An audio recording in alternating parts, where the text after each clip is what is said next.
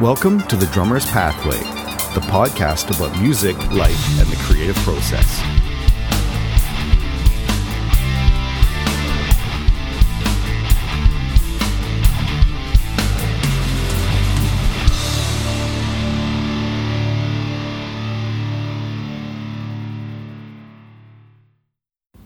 Hello, I'm Michael Scott, and welcome to the Drummer's Pathway podcast. This episode features my conversation with drummer Jeff Salem. Based out of Brampton, Ontario, Jeff is an internationally recognized drummer and educator whose resume includes working with artists such as Fist, Sword, Saints and Sinners, Lee Aaron, Randy Bachman, Canadian Idol winner Kalan Porter, guitarist Rob Tardik, and many more. He is currently the drummer for the renowned tribute act Epic Eagles. In addition to being in demand as a drummer, he is actively involved with music education and many school boards, performing percussion workshops and clinics to students of all grades. He also maintains a roster of private students. Jeff has written a number of instructional books, including the book Finding Success as an Individual Artist, which is a guide to developing and maintaining a successful career in the arts. Jeff is also the owner of the Salem's Lott Scary Hot Sauces Company. In our conversation, we discussed the importance of diversifying and building relationships in order to maintain a successful career. And now, my conversation with Jeff Salem. Looking back, I believe the first time we actually met was at a Sabian Education Network event at Humber College a number of years back, where you were a panelist. And I remember the event because all of the panelists were teachers of mine. But at that time, I really enjoyed chatting with you. And I bought a copy of your book, which was Finding Success as an Individual Artist, which I have Thank read you. a number of times. And I'd really like to get into some of the concepts that you wrote about in that book. I um, was funny because today I was just thinking about when we met, and I thought about that time at Humber College. I said, "Yes, that's where it was," and that was a good evening. It was a great panel of people. It's just nice to be under one roof with so many great drummers, you know, and and people who are inspired to want to keep learning and enthusiastic about it it was an event that was designed for educators that was being presented by some established educators. And was really a chance to kind of learn some different concepts. Because one of the things that i often find is that there's a perception that you know, you want to be a musician, so you become a musician and then you work. But there's a whole bunch of different steps along the way that in order to be successful, you really need to focus on a lot of these different steps. And that's something that I find that you have done exceptionally well, outlining some business steps that you have taken and some experiences that you have in order to kind of give people a direction. Mm-hmm. So, what was your inspiration originally for writing the book, Finding Success as an Individual Artist? Um, so that that whole process began back in 1995. I started doing school programs where I would come in with my drum set and I would just talk to students in the music class, and that would expand eventually from the music class to the band class to the entire school. And then I called that program Music is My Passion. I would share like life skills that any person in the art form wants to, you know, aspire to be successful. And I would share just life experiences of, of moments where there was failures or stuff that they needed to work on, improve. And throughout the course of maybe several years of doing that program, I had a lot of school teachers and, and principals at school says, you know, you got a lot of good stories. You should like you know, you should put them on paper and document them. And, you know, I said, yeah, yeah, yeah. You know, I, am focused on doing drum books at the time and uh, mm-hmm. drum videos. And I kept hearing that repeated over and over and over. And I think it was back in like 2015. I just had one principal says, you know, you got a lot of really cool stories. You should really think about doing that and putting them on paper. And I think at the time when I started writing that was during a time where I was dealing, unfortunately, when my father passed away, and I was dealing a lot of time taking him to the hospital. He was dealing with, you know, cancer treatment stuff. And, you know, he was given a short life to live like six months, but he fought that for like 18 months. And, um, so, you know, during the whole time there waiting, he had to go through a lot of procedures. I just brought my laptop just to kind of get in a, an element in a different world away from it was just a very depressing environment. And i just started writing some of these stories. I let him read them stuff like that. And that was a big part where i started documenting a big part of the book was actually at a hospital you know just waiting if my dad had like treatment that I couldn't be a part of that treatment. So I'm waiting in a waiting room for an hour. So I pulled up the laptop, started writing. So once I collected a whole bunch of different ideas and before I, you know, thought about pressing it into a book, um, I actually took a couple just sample chapters and I sent it out to a lot of different people of different occupations. Some were CEO of companies, some were principals at schools, a lot of mutual friends that we had in the drumming community. Of course, the late great Dom Famularo was mm-hmm. one of mm-hmm. them and Joe Bergamini. So I must have sent that to like eight or ten people and said, listen, I'm no one knows me. I'm not a rock star stuff. I'm not writing a memoir. I'm not like, you know, you know, Chad Smith from the Red Hot Chili Peppers. I'm Jeff Salem. No one's really going to know who I am. But is the material interesting enough to keep somebody's attention? So when I send that to a lot of different people in the industry, they says, yeah, it's humorous too. It, it, it's very humbling, stuff like that. And I said, okay. And the idea of that was just, it, it was something for me to reflect back on my youth and with my parents and learning to play the instrument, but also to share something with the public, whether you want to be a comedian, want to be a, a, a magician, or be a, an owner of a restaurant, there's those same tools that have to apply. And the concept of that was that when I started back doing school programs, it's like now I had something to present to the kids that they can take home with them. So that was the whole idea behind that. And that's what inspired that. You know, obviously music teachers, principals of schools says, Hey, you have something interesting here and then finding an opportunity when to do it. And, and, like you said, if you don't schedule it, I actually have to s- start scheduling. You know, yeah, I'll write a book. Yeah, I'll write a book. But I actually said, okay, this week I'm going to write this chapter. This week I'm going to write that. You have to do it, or else it'll never get done. Mm-hmm. It, will just never get done. You know. Um, you know, it, I wrote the book. I guess it was like now. I was two sixteen. Gosh, wow, we're going on eight years. You know, there's there's new things I would definitely add to it because I've had people say, "Hey, would you do a part two? I I think I would just maybe do an extension on it because I could definitely see myself writing another like 30, 40, 50 pages to extend on off of that. Yeah, so, um, so I, do a do a second edition per se. Yeah, exactly. Yeah, just to modify and and um, there's a few things I would just change. I mean, I think the thing is, I try to write that so it was more of um uh, like like you know with the way technology is now this everything changes. I, I wanted to have no expiration date on the information do you know? So i try to keep the information pretty relevant to that could be applied like a decade ago a decade from now and stuff. So i try to keep it very neutral in that respect where sometimes you know you read a book it's like oh my gosh somebody's make, making a reference to you know vhs tapes something like that. It's like what's that? Right? You know what I particularly liked about the book is being a drummer and a student myself is that when you're coming up through this, your vision of success is what you perceive on TV or what you see at concerts. And, and when you ask people about how to achieve success, they generally tell you work really hard to develop your skill set and work hard to get opportunities. That's hmm. great information but that's not enough information. Mm-hmm. How do you develop opportunities? What should I work on? You know, you can learn 17 different styles of music, but if mm-hmm. you've never learned how to talk to someone in a business context, the skills required to learn communication skills and building those relationships is almost more essential in some ways than the development of your skill set as a musician. Because once you start getting into the business world, the perception is that you already are going to have the skill set to do the job.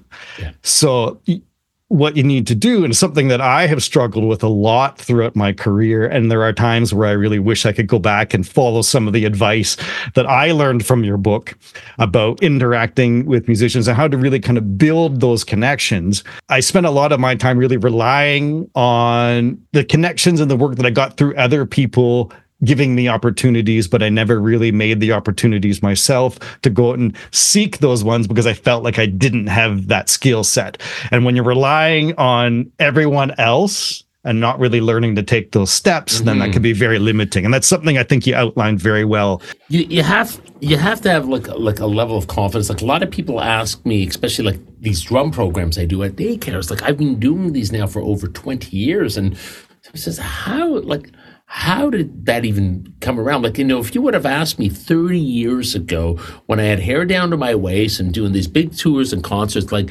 if I looked in the crystal ball and I saw myself in a gymnasium with a whole bunch of children that if I add all their ages up, they're still younger than me, and I'm presenting like a comical show for them, uh, I'd be like, there's no way that's going to happen. So, you know, and it was a quote I always remember, you know, what Dom Famularo said, take the road of least resistance or most resistance. If you want to be successful, you have to challenge that. So, like, just, I'll give you like an example, like a, a simple opportunity.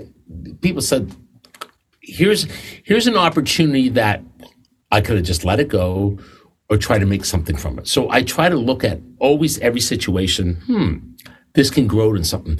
So back in 2002, I mean, I broke my elbow. It was a motorcycle accident. I come home, I have a cast on. It's winter. It's this time. I get the cast off.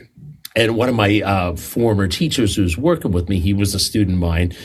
You know, we finally went out. I got my cast off. I'm grabbing a bite to eat. And he says, Oh, I got to just drop off at my mother's daycare and, and pick some stuff up. And uh, went in there. There was like a couple kids and they're running around the gym doing some stuff. I go, I go, is this all the kids do for a couple hours? And they go, yeah. I go, so after school, school ends at 3.30. Parents pick them up at anywhere from that time up until 6 o'clock.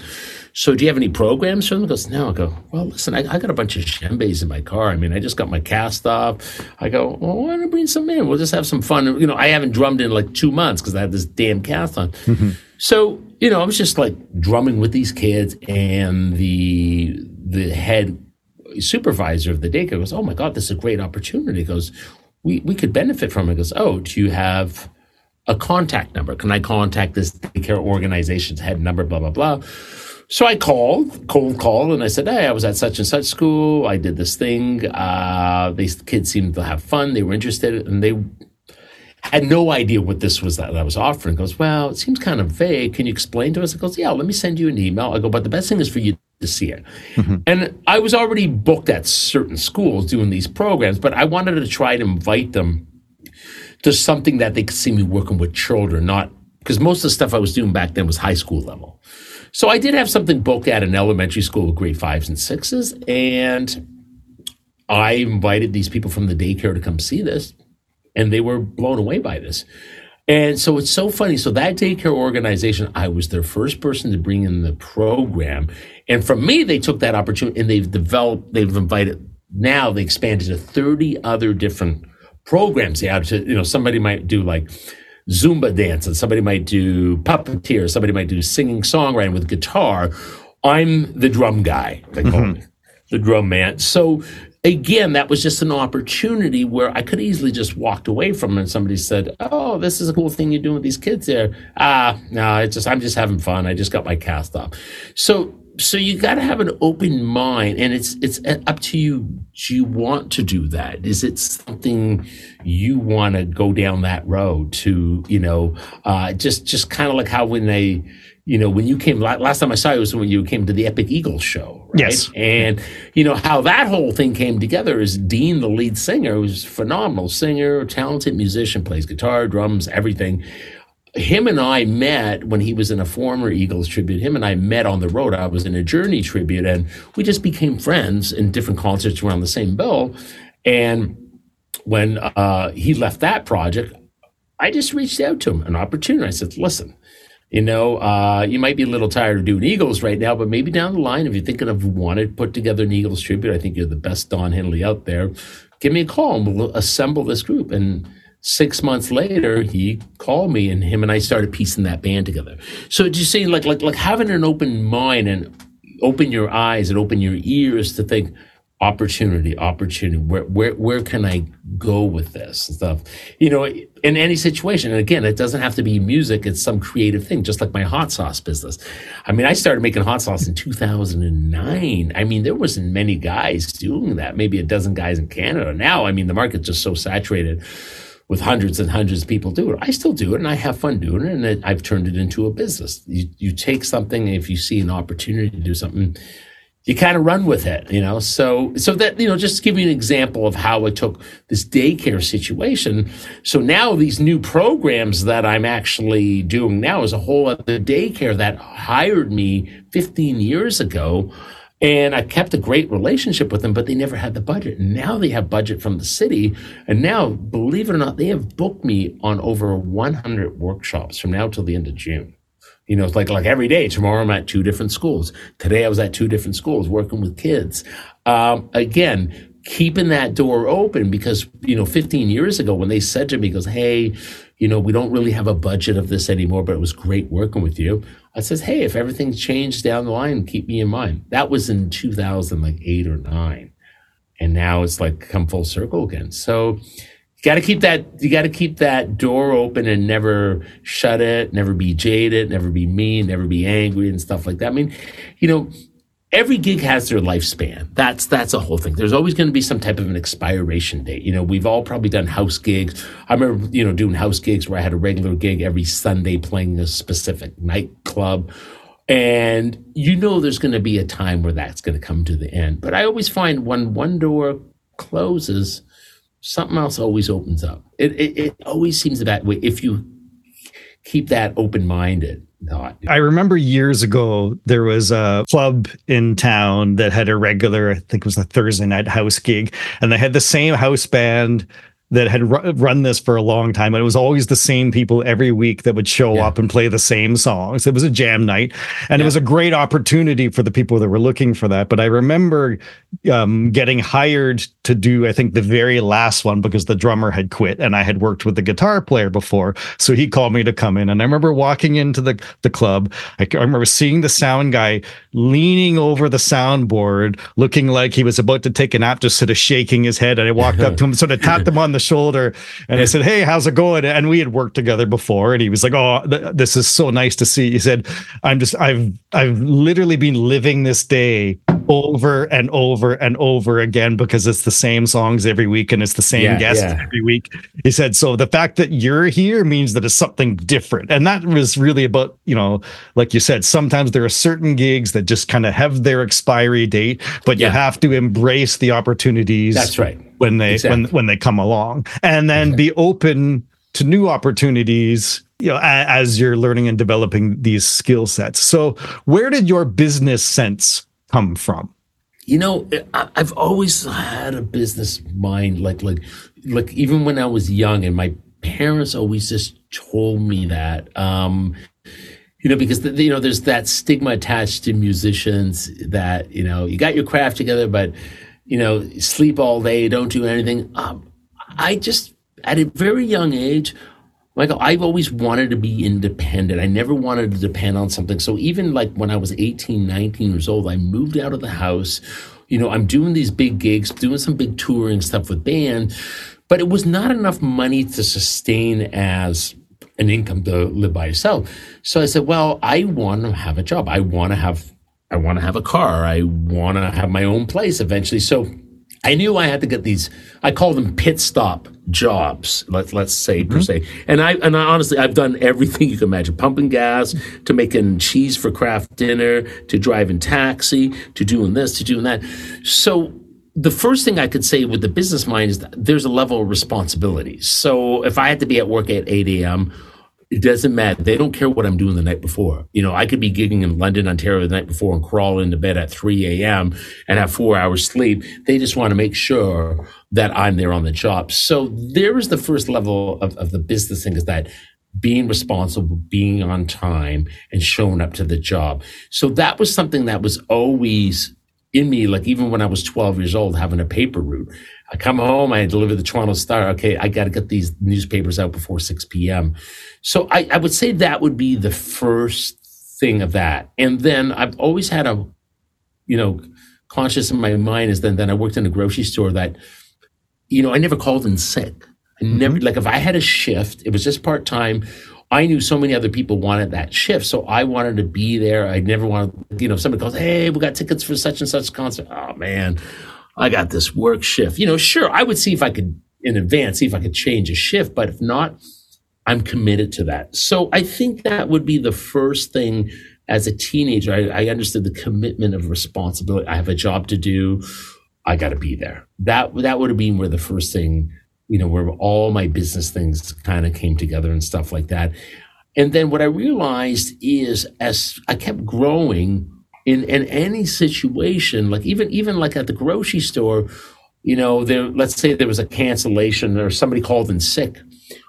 My boss would call me, and I was always getting first calls for a lot of these shifts. And I'm like, okay, and I think, why am I getting these calls? You know, and eventually I'm like, well, I have a good track record. I'm never calling in sick. I'm pretty responsible. And every time he called me, I would pretty much say yes to mm-hmm. that as an opportunity. So then I started finding out, oh, wait, the power of networking. Let's see, you know, um, they could probably hire some other employee, but let's just give Jeff more shifts on the job. So kind of taking that same business model, same thing as, as a musician, you know, like, like today working. Okay. So if somebody's going to call me for a gig. Why did they call me over someone else? And then I look at myself. Somebody calls me and says, "Hey, um, Jeff, we need we need a little like kind of little R and B funk band for a wedding. What do you want? Oh, I want a horn player. So I got my list of like sax players. You know, I know all the guys that can cut the gig musically. Then the next thing I know, which guy do I know is going to show up on time and dress the proper attire? If it says tuxedo with purple bow tie, He's not going to like, you know, complain about it. He'll do it. And then the other thing is like, who do I want to hang out? Who's going to be the cool guy on the gig? Right. You know, that's that's really really important too so those are those are things that i looked at and i try to adopt those too that if people are calling me for a gig you know i want them to enjoy my company i don't want to complain about certain things because you know everybody's got things in life that are stressful and stuff like that but we don't bring that to the table. We're there to work professionally. You know, um, you know, when you come seeing us with Epic Eagles, I mean, not all we have fun on stage, but we enjoy each other's company off stage. And it's very rare to find, I, I, I call it the three things in a gig. If you could have all three of these, man, that's like winning the lottery. Usually, all except two the three is basically, in no particular order, good people, good music, good money. Mm-hmm. So, you know, sometimes, you know, somebody will call me for a gig. I'm like, ah, it's not my favorite type of repertoire, but, uh, it's good people on the gig and it's good coin, right? But if you can find three out of three, good people, good money, good music, man, that's, that's the jackpot right there and there. So why will you get that? Well, having a good business sense, people will call you for that. Like if I'm the guy that knows the material really, really well, but I show up late all the time to the gig, you know, or I forget things. Oh, guys, I forgot my hi hat stand. I got to run, run down to the local music store. So if I come across as very irresponsible, just very flaky, forget it. So I just really realized that whoever's hiring you, the band leader, club owner, if you can keep things the lowest maintenance for them, that's it. And, and, and I'll, I'll, share one thing that I, have been using for the last couple of years that works so beneficial and when buyers contact us and they want to book the band somewhere and, and, and invite and involves dates, flying. So what I do to kind of alleviate the time and pain and the headache from them is that we just got asked to do uh, a specific gig in Oklahoma coming up in the fall. And the guy says, you know, if you want to send me all the names and the passport information, I'll take care of booking the flights. And I said, I'll tell you what, you know what? Why don't I take care of that? I have all that. And he goes, really? Will you do that? Goes, yeah, you know, it's one less thing for you to worry about. I know everyone's schedule. I know what airport we're going to fly out of. So just taking care of something like that, little things like that go a long way. So those are the things in the business thing that who I'm going to work with you know, what's the thing to keep it as simple as possible? Just like today, I was at two schools. I'm going from one school to another school. Now, the I don't know if you had snow out there today. It was snowing here, so a sometimes bit, when yeah. sometimes when there's snow, and a lot of these kids will go home early. So before I went to the school, I called the daycare. Goes, hey, a lot of your kids left early. Goes, no, most of them here. Why'd you call? Goes, well, it's snowing out there. I go, just in case a lot of them left. I you know, if I'm coming to do a drumming event, my schedule says there's going to be 15 kids. I I don't want to do something if there's only two kids there. We'll just reschedule and go, well, I really appreciate you thinking of that. So, so, so the, these are the things that I find again, and it wasn't like, you know, overnight. Yeah, I got I got all my business stuff together. I mean, I'm we're still learning and everything like that, but you start crafting that out as you go through those experiences, right? And like, you know, as life goes on and stuff like that. I would say honestly now, like, my ninety percent of everything I do is just referrals. It's just referrals. You know, the odd time I get might get an email that somebody reaches out says, "Hey, I came across your website. I see you do drum circle corporate events. Blah blah blah." Rarely that happens. Everything there's some type of a connection in the past. So somebody that had a good experience working with me or with my band or with my organization, that they pass that on as a referral. You know. Well, and one of the things that I found also really beneficial about reading your book was there's a lot of talk about value in terms of knowing what your worth is and altering the product that you have to offer based on the opportunities and really what they're looking for. And I think that's really essential to look at because a lot of times people will say as as you have discussed uh, you and I've had this conversation before people will call you up and say what do you charge for this event and mm-hmm. you might say, "Oh, I charge, you know, X amount of hundred dollars for this event." They're like, "Great, no problem." And then you're happy because you're getting what you think is value for your product without actually knowing what it is that they're looking for. And yeah. you talk a lot about the importance of really understanding what the commitment is, understanding what the expectations are, and taking the time to determine are you the right fit and are they the right fit for you and what that yeah. does is it increases your perception of professionalism and it also increases the value that you get out of the experience and i know that's something that i've struggled with and that many musicians and artists that i know also struggle with really being confident about knowing what your worth is and so i think mm-hmm. your discussions in the book about value is really, really beneficial. Mm-hmm. So, c- can you talk a little bit about your perspectives on that? Well, so, you know, one thing that I try definitely, and I've seen a lot of people do this, and I've heard it for so many times where I'll go do a gig where somebody says, I hired somebody based on they said that we can do this. Uh, we yes, I have a little jazz band. Yes, we can play dinner jazz music, and the musicians that come to the gig are not schooled in that area, so they figure they could just kind of bullshit their way through. Mm-hmm. So what I've learned is I'm never going to try to sell myself if I don't have ownership on it hundred percent because of the hand drumming stuff. So here's a perfect example. This one daycare that hired me for Christmas break. I've been working with this organization since 2004. I come in there every year. So she asked me if I'd be able to do any like indigenous drumming, native drumming. And, and I was honest. I said, listen, it, it's not an area of my expertise. I do own some native drums. I can talk base about, you know, the, you know, the foundation of that, but that is not my thing that do. So I'm not going, going to do a presentation. If you want somebody to do that, then you want to hire somebody who's a pro at that. I can discuss and say that, hey, here's a little bit about it. You know, we're talking about native drumming, you know, all, all these different, uh, wonderful things about it and stuff, but I'm not going to get into depth on that. And because I said that, she goes, you know what, Jeff, I appreciate that. But, you know, if you want to bring some of your native drum and share that with the kids. And, and I showed them some uh, videos online of uh, different like powwow groups and different uh, tribes throughout Canada. And they appreciate, as opposed going in there and BSing my way through something like that. So there, there's where there's strong value. Like somebody once called me and asked me if I can do an event on taiko drumming. and I'm like, well, first of all, I don't own any taiko Japanese drums and I don't know anything about that. I mean, it's intriguing, you know, so I, I'm not going to try to like, cause, cause I don't feel good about myself, my own integrity and mm-hmm. my own value of, of trying to bullshit my way through where, you know, sometimes half the time, like a lot of people sometimes don't know exactly what they want. Like I'll get a call and somebody says, yeah, um, we'd like to have a band, you know, play like disco top 40 and we show up and it's like the, the person who's booking it, she may be a disco fan, but all their clients are my into more instrumental stuff. And then you got to be diverse. So usually when somebody asks me that, I'm like, well, what kind of event is? Well, it's like dinner music. Goes, well, people having dinner, they want to hear like YMCA. I don't think so. Well, it's one of my favorite songs. I'm like, hold on. What do the clients want? Stuff like that. So I, I, I really find whatever I take on, um, understand what the client wants. I mean, I, will tell you something I just did right before Christmas. Again, an opportunity. This was the first thing I've never done this before. And I turned this into a new program. So last summer I did an event for a company. It was a, a corporate drum circle. We did it out on Center Island. They loved it. So she called me back. She goes, Hey, Jeff, for Christmas, uh, is there anything we can do? I go, well, something similar. She goes, no, anything different.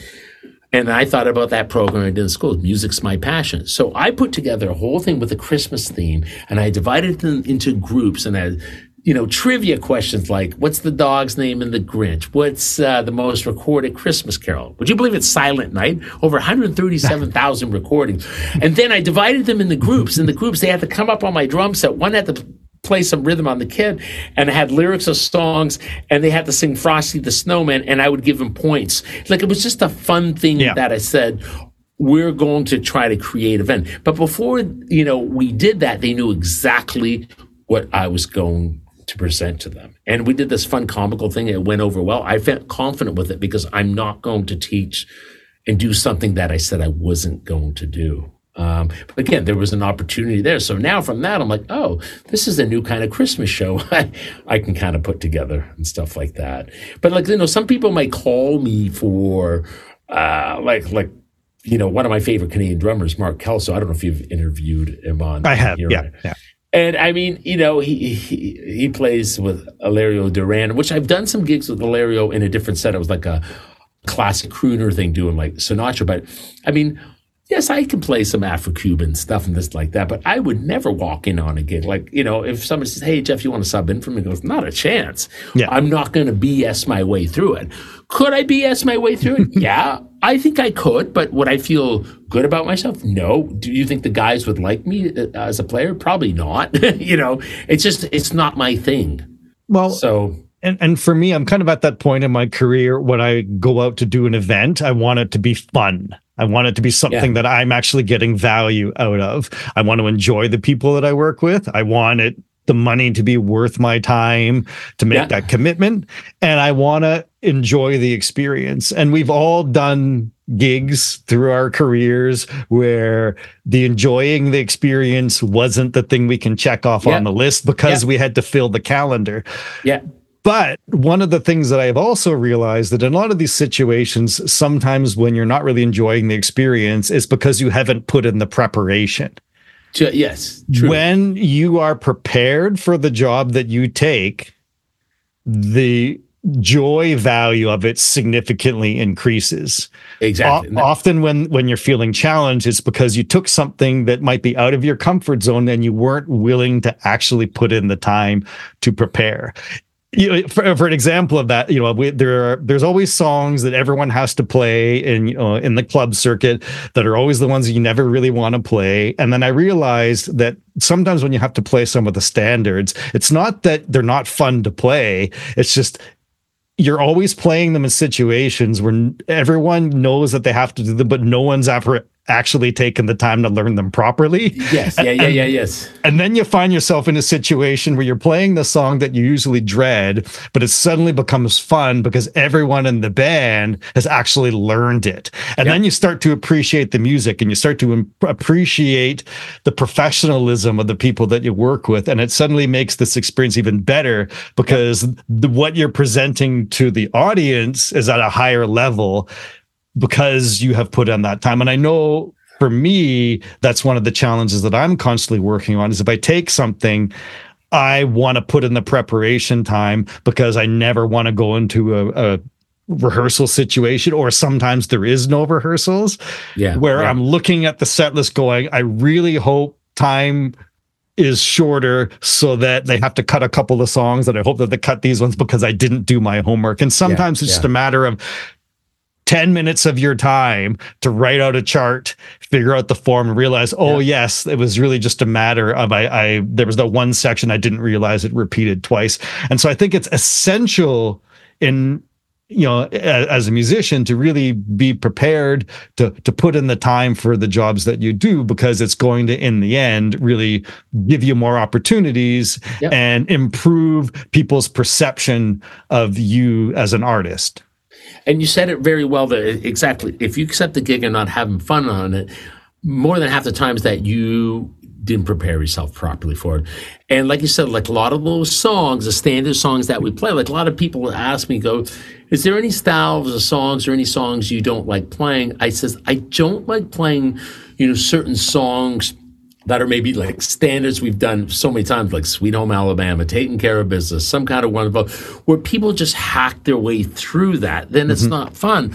I've played those songs where people really put the time and effort into it and the feel, and it's like, like classic one is Brown Eyed Girl. Mm-hmm. Um, you know, even when you listen to the drum track on it, it's, it's just so, I find there's no groove to that, but you know, if you really listen and play it properly and everyone puts their time, it's like it's an enjoyable song to play. Where I've played where people, you know, guitar player might start it too quick or, you know, take songs like play that funky music. I mean, I, I remember talking to Frank Korn about this. It was great. Like, we've played that song so many times, but most guitar players I've ever played that with, uh, just like, ah, they started, they jamming it, and it's too quick. And it's like, but really sit down and, and, kind of listen to it and, and, play that well. I used to do this thing at my clinics years ago. I used to put on Billie Jean by Michael Jackson, mm-hmm. and I invite anybody to come up and sit and play. So you know, you, you you would get you would get some guy coming up on the kit, you know, like you know maybe a teenager, and he's sitting, and they're like, okay, stop. Next one come up, and everyone kind of showing off. And then you get some young kid who just probably learned to play kick, snare, kick, snare, and plays it. Go, you're the one I want to hire because you playing the song the way it's supposed to be, as opposed to overplaying. You know, um, you know, you saw me play with that ACDC band.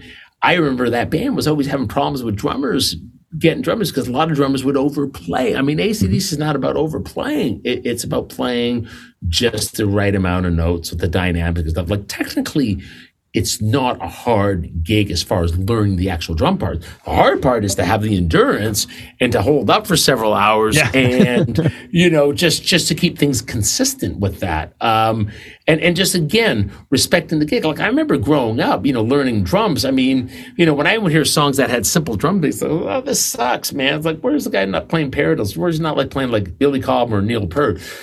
You don't appreciate those songs until you know, you become mature as a musician.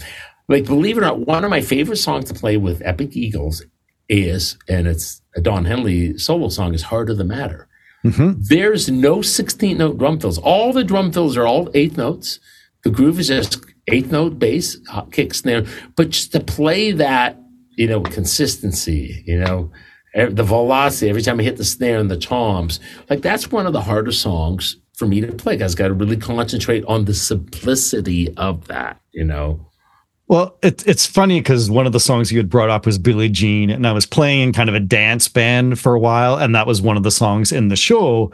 And it actually became one of my favorite songs of the night to play because I'm at a point in my career where I'm I'm really value how a song feels over the complexity yeah. of the part that I get to yeah. play. And yeah, so I'd, I'd, always segue it because people would be on the dance floor. We finished the one song, and even if the rest of the band wasn't ready, I just started playing the Billie Jean groove. Boom, da, boom, da. Hmm. And the dance floor would get packed and it would keep them there. And it just felt so good just to appreciate and respect the power of simplicity. Yeah. And the drummers, listen, the, I, I, had, I was in this band about 15, 20 years ago called Decadance. And all we did was like 80s, 90s, 2000 dance tunes. And all I brought on the gig was kick, snare, hi hat, crash cymbal. Like dance music, there's no ride cymbal. And we would play like a first set, if we did a 45 minute set, I didn't stop drumming. So I would go from one dance to the next, just keeping either four on the floor, 16, uh, whatever. So I'd go from one song to the next, just kind of adjusting the tempo. Because I looked, if there's nobody dancing on the dance floor, it's my fault, right? It is basically my fault. So that was always the challenge for me. Okay, somebody's on the dance floor. Okay, we're going to go to the next. I got to keep them on that dance floor, right? You know, so again, the drumming wasn't hard. The hard thing was trying to do the same thing over and over consistently and keep your meter, keep your timing, and you feel all in line. I challenged one of my students recently with an exercise where I said, for this week, what you're going to do is I'm going to send you four different drum grooves and and he always does the he always does the work. He always comes in really well prepared. But what I said to him, the challenge is you can't play or change a note that's written on the page because he always wants to embellish things. Oh, and so, yeah, and so, yeah. I, so I said to him, so my goal for you this week is is for you to master these beats. But if you add a ghost note, you add an accent, you add a fill, it's wrong.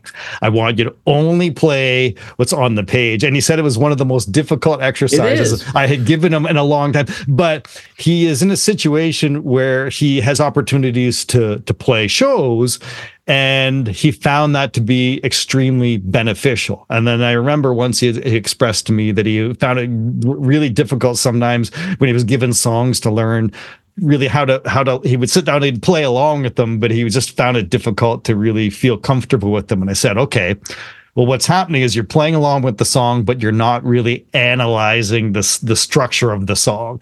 So that, that was what I, I challenged him and i gave i sent him an example but i said just sit down and just write down intro verse Mm-hmm. chorus and write out the different sections of the song and how many bars they are Yeah. don't you don't you don't need to worry about what the parts are. You already know what the parts are because you've been Yeah. playing them, but you don't Yeah. know what the form is, and you don't realize that the last chorus repeats three times because you're just playing along with the record. And then he came back the following week and said that made an unbelievable difference. Yeah. Yeah. And one of the things going back, you know, to the uh, the Sabian education event that we started talking about before, that um, that came up in that discussion was that um, everyone on the panel is renowned drummers and educators.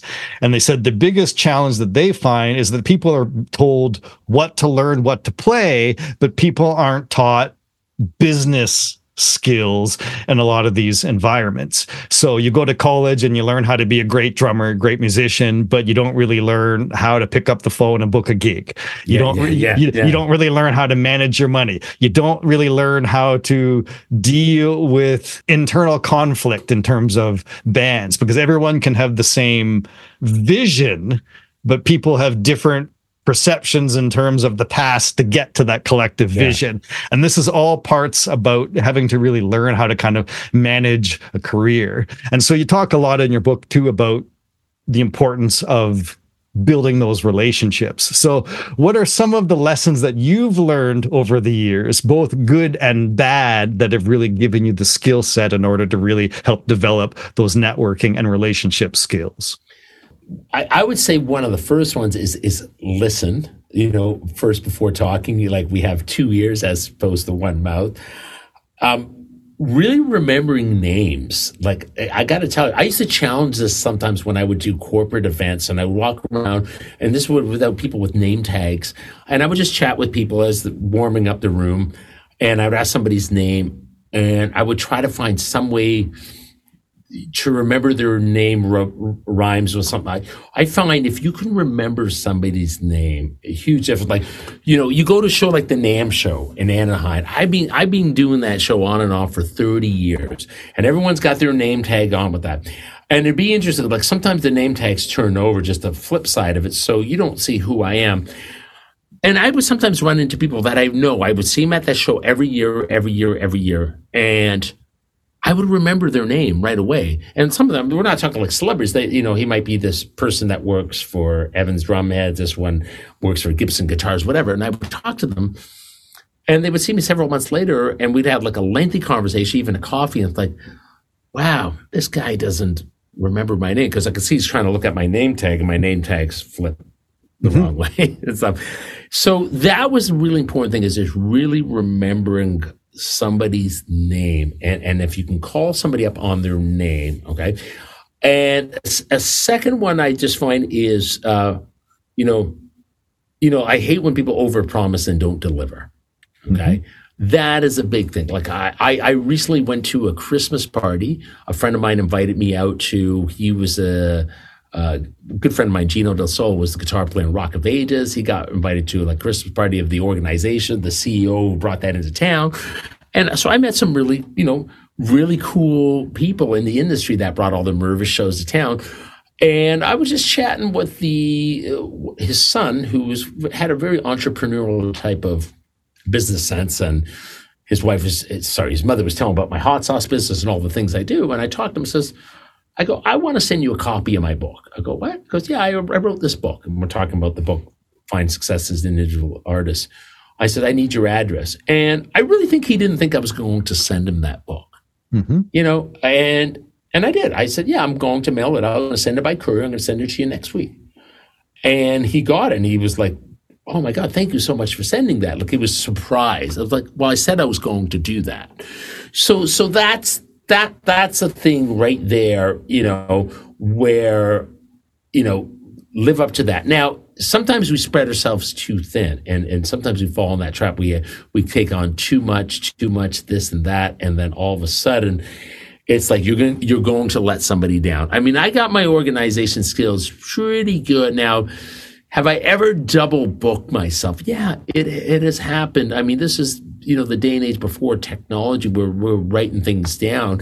I remember being on vacation in Paris and I somehow was checking my emails and I had some drum workshops booked at some, I can't remember, I think it was a retirement. It was, Hey, Jeff, are you running late? And I'm like, Oh my gosh, I'm in Paris. And I'm like, I forgot, I forgot to cancel that. Mm-hmm. So, so the lesson I've kind of learned in that, it's so easy to, you know, get so much information that we don't write things down right away and stuff. And kind of like, hey, I'll remember that. I'll remember that. I mean, I have a pretty good memory for a lot of things and stuff like that. But, you know, so there's the lessons I learned there. It goes, you know, sometimes we can get exhausted. Sometimes we get tired.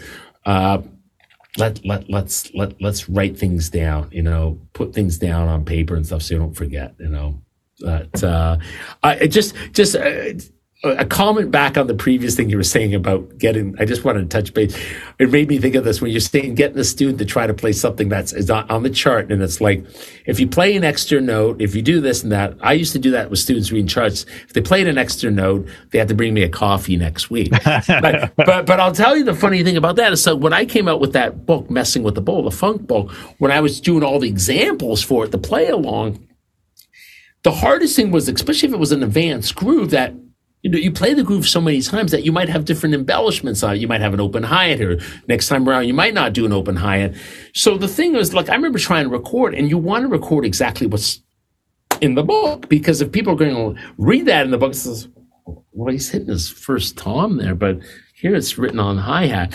So that was a hard discipline thing right there. Anyways, I got off topic. I just, I wanted to share how hard that is sometimes to play exactly what's on paper and not overplay. That's tough. Well, it's funny. I've recently started to get into doing some musical theater pit orchestra things, which is something that I had really been interested in doing for years. And I fortunately got involved in a, in a small community uh, student theater thing, which has given me some great opportunities. But when I'm looking at a lot of those charts, a lot of the charts on them are fairly simplistic. And yes. you sometimes think, okay, well, there's, there's a level of interpretation where they're kind of, these are a guideline and you have to interpret things. And then there are other times when I would go in, I did one last year and and I played everything exactly it was that it was on the chart. And I realized in that case I could have interpreted and changed some things, but what I played on the chart exactly fit in with what the rest of the orchestra was playing. And in that situation, you really are like a percussionist in an orchestra rather than a drummer in a rock and roll mm-hmm. band. And yeah. so I started to get great joy out of being respectful to the page, which then led me to being hired again for other opportunities because I did exactly what was expected of me. And I, I like that particular challenge. But it all uh, but it also comes down to confidence you can have the skill set you can go in you can have all the parts together but if you don't sound and present yourself in a way that's confident then even though you are prepared you don't sound prepared and and that's the mo- that's the most important is just being being prepared. I will not allow myself not to be prepared because people, you know what? People ask me, "Do you get nervous when you play and perform?" I said, "Never." I go, "Really?" I go, "Never," because it's not being prepared that's going to get you nervous if you're not confident. So walking out on like I'm not a vocalist, but if you ask me to go and say, "Hey, your singer's not feeling well tonight. Can you sing Hotel California?" I'm like, "Oh my gosh!" I, now I'm terrified, right? Because that's that's not my thing. I don't do that. But being prepared for that. Uh, one thing that I, I and I find this is really important. We've all accepted gigs where it could be a one day project, it could be a weekend project, it could be a, a, month's course where you're teaching something once a week. Where we realized when we got into it, we don't enjoy it. It's not our thing. Like, like, like one thing that I've always said to my students, I will try every gig want to see if it's like I've done cruise ship gigs where and, and every aspect playing with the orchestra, playing the top 40 band, playing the tribute band, playing in the pit orchestra, playing the little duo thing. I've done every type of gig. I've played in a symphony, I played in an orchestra. I've done everything mm-hmm. just to see do I like it or I don't. So what sometimes people do is they'll, they'll show up on a gig and they're like, oh, these are the songs tonight. And like, and then they have this negative attitude and everything will just kind of be like a ripple effect throughout the whole night's miserable. I've done things where I'm like, oh my gosh, why did I accept this gig? Like this is not, but I don't project. I keep that inside myself. I will be most professional. I'll complete the job. If it's a job that's maybe like a one hour session, I've done some recording, some CDs with some of the musicians, like, oh my gosh, this, this music's terrible. But you know what? I said yes to it. That's my own fault. I'm going to do the best job I can. I'm not going to complain. I'm going to get through it.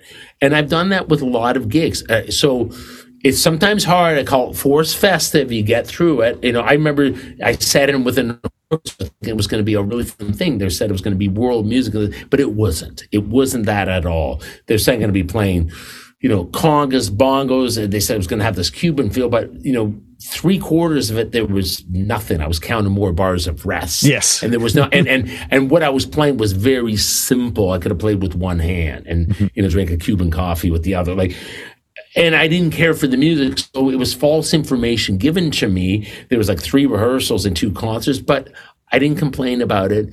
I just was moving forward, when they offered me the gig again, then it was my places because, well, I actually thought the music was going to be a little more challenging and more involved. That was the time for me to speak, not there and then, because I'm committed to it. I got to get the job done. So I have a choice bitch and complain about it, or hey, eat it up and get through it. I heard a quote recently, and it was something along the lines of "You're you're you're never too good for any job you say yes to." Yes, exactly. So if you agree to do it, the expectation is that you're going to go in and you're going to knock it out of the park because you agreed to do that. Um, I also once did a recording session a number of years back, and it was for this project that didn't have a lot of sort of studio experience. And I remember going in and we had run through a bunch of different takes, and I think I nailed everything in the first or second take. And it turned out to be a really long day. And I remember just observing the people there and they were really nervous because they'd never been in a studio situation before. And i was pretty comfortable in that environment. And i suddenly realized my job here is not to play drum parts.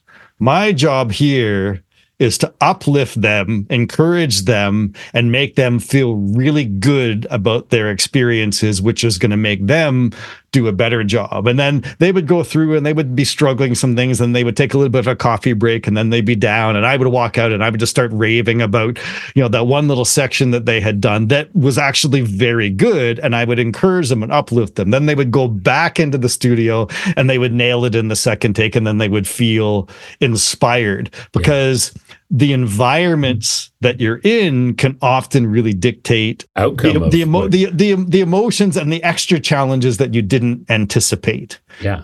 Yeah. Yeah, I've heard you sort of talk before about this, and sometimes it's you know the biggest challenges of the gig are is not playing the music. It's where am I going to park?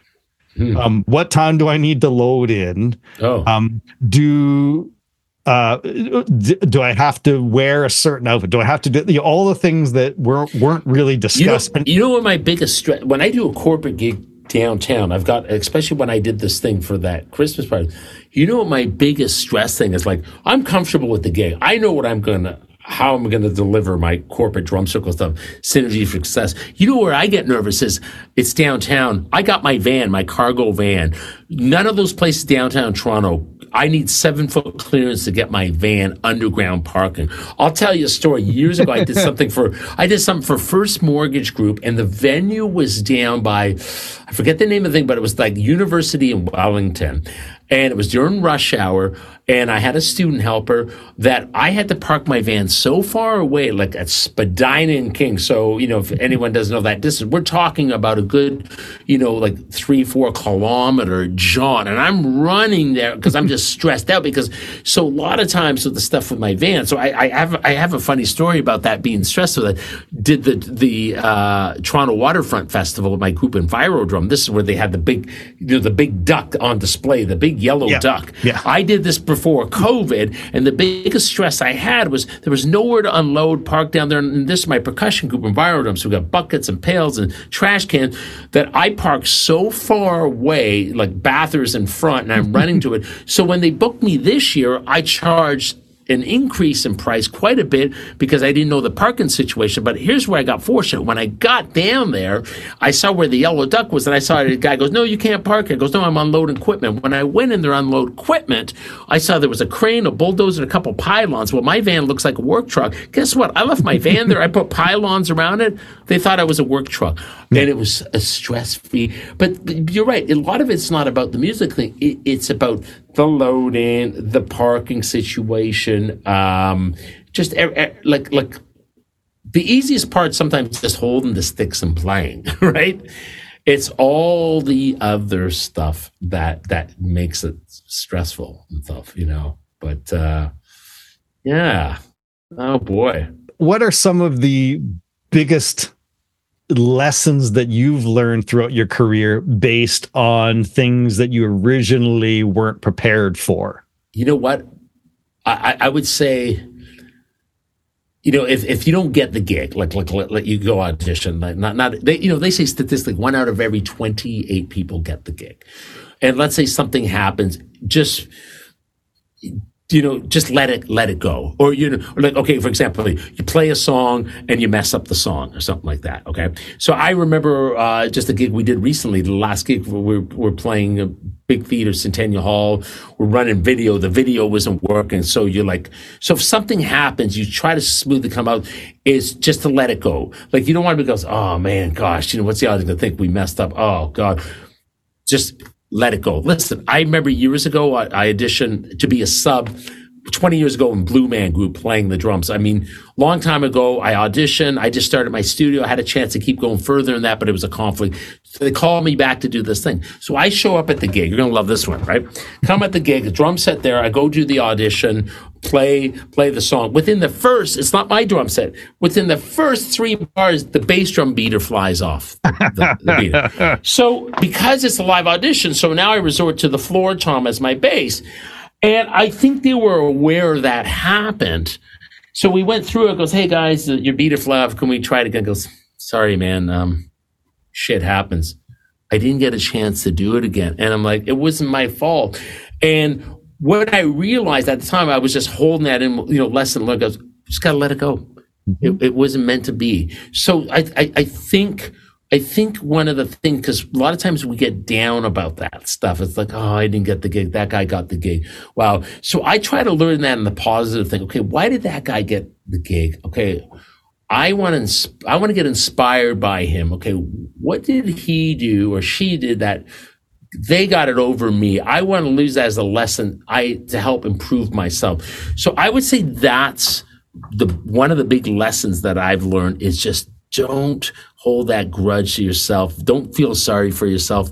Life goes on, you know, shit doesn't happen because, you know, we've all been in that situation. We're not all going to get the gig. Like I said, that typical example Blue Man Group, I walked out of there because I was so upset and disappointed because it was beyond my control beyond my control, you know?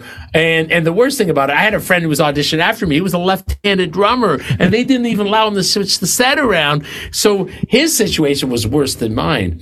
So I, I, I would say that would be a, a, a big lesson because we're not going to get any, especially now, like on social media, like you might see something like, you know, I see bands like, oh, wow, look at that, you know, friends of mine are going next week. They're going to do a gig in Dubai. And I'm like, well, why didn't our band get booked on that? it's how it goes. You know, like, I mean, where years ago I would hold that against, goes, man, you know, how come we didn't get like a, hey, I'm happy for my friends who got booked over there. So I, I would say that's a big lesson to learn is just because if you keep getting down on yourself, this and stress, you're going to kill yourself. You're just going to, you're going to burn out mentally and you don't want that, you know? Sometimes we resent the opportunities we didn't get more than value the ones that we did. Yeah. Yeah. And particularly with social media, that sometimes can make it even more difficult these days. And I know Yeah. you're fairly active on social media in terms of a lot of the posts and things that you have. But one of the things that I, I like a lot about what you do is that you you post a, it's always very positive it's always very encouraging and it's always very much about a process. You're always documenting your process that you're going through to learn and to Yeah. get better. And and i find that inspiring because i like to see people post the process rather than the result because then what happens is that there's a perception that the end result is the process, not all of the the blood, sweat, Yeah. and tears that go up to the things. And I think it's really important that people realize that this is a this is a journey. This is just not um, an opportunity or an experience. And we have to appreciate, put in the efforts, value ourselves and the opportunities, and really build up to that. Yeah, yeah, exactly. You know, and we keep learning. I just learned to handle situations differently, and and and and and, so be it. You know, I mean, you know, there was a situation this year, you know, where, where there was a good opportunity for my hot sauce thing, but unfortunately, it was a little letdown. Little, I was disappointed about it, but that's life. I'm like, okay, it wasn't meant to be. You know, at first I was really bummed out. I was, no, no, Jeff, take that same mindset with music. Wasn't meant to be. Move on, right? Let it go, and that's it, right?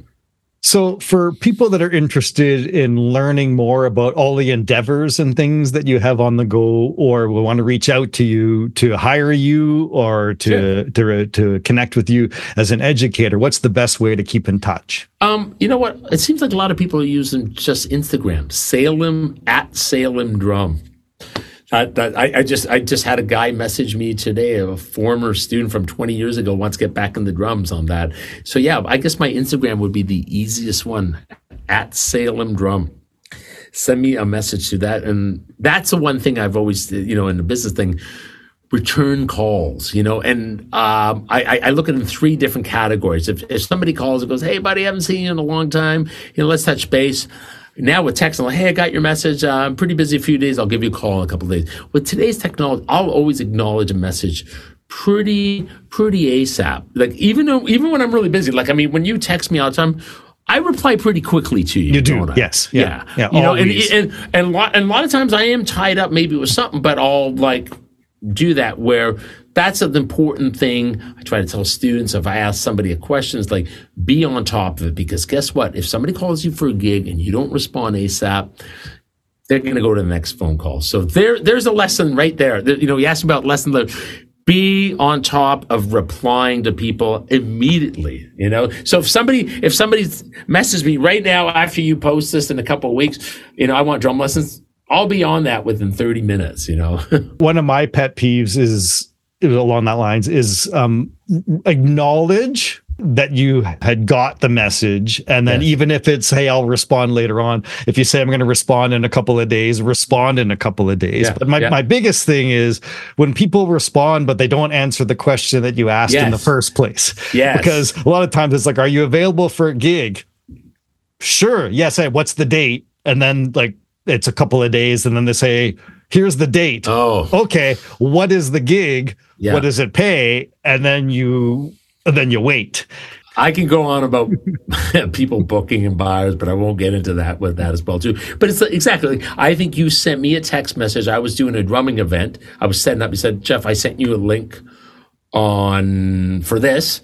Mm-hmm. And I said, okay, I'll check. And, and I think I replied, go, yeah, I got the email. I think Yeah. I said something like that, you know, just like, yes, that, that, that's the thing that's going to make a difference for you getting calls consistently. And I didn't need you to respond to the email, but just acknowledging that Yeah. hey, you got the Yeah. link, great, Yeah. because then I know we're good.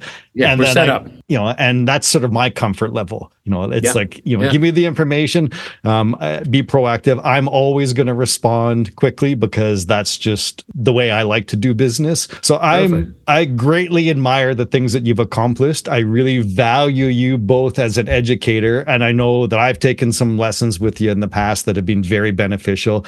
And I definitely appreciate our friendship. And I look forward to connecting again at some point later on this year when we've got some time. So we'll have to set up some time yeah. and I'll, I'll, uh, I'll, I'll, take you out for lunch to, to thank you for I, your, I would love to do time. that. And, and, and thank you for choosing this as the agenda about my book and stuff. And like I said, you know, if anyone's interested in that, that that's through my website, just drums in you, like the letter U dot com. I'll uh, I'll post the link to that on oh, okay. uh, on the okay. site, and and I will definitely continue to promote this book because I think it's a an ex- exceptional work that I have read multiple times Thank and con- continues to be of value to me. So, oh, that means a lot to me. Thank you, Mike. I really appreciate it. It's always a pleasure. So all the best for uh, 2024, and I look forward to connecting soon. Sounds great. Thanks, buddy. Nice chatting with you. All the best too. Thanks, Jeff. You're welcome.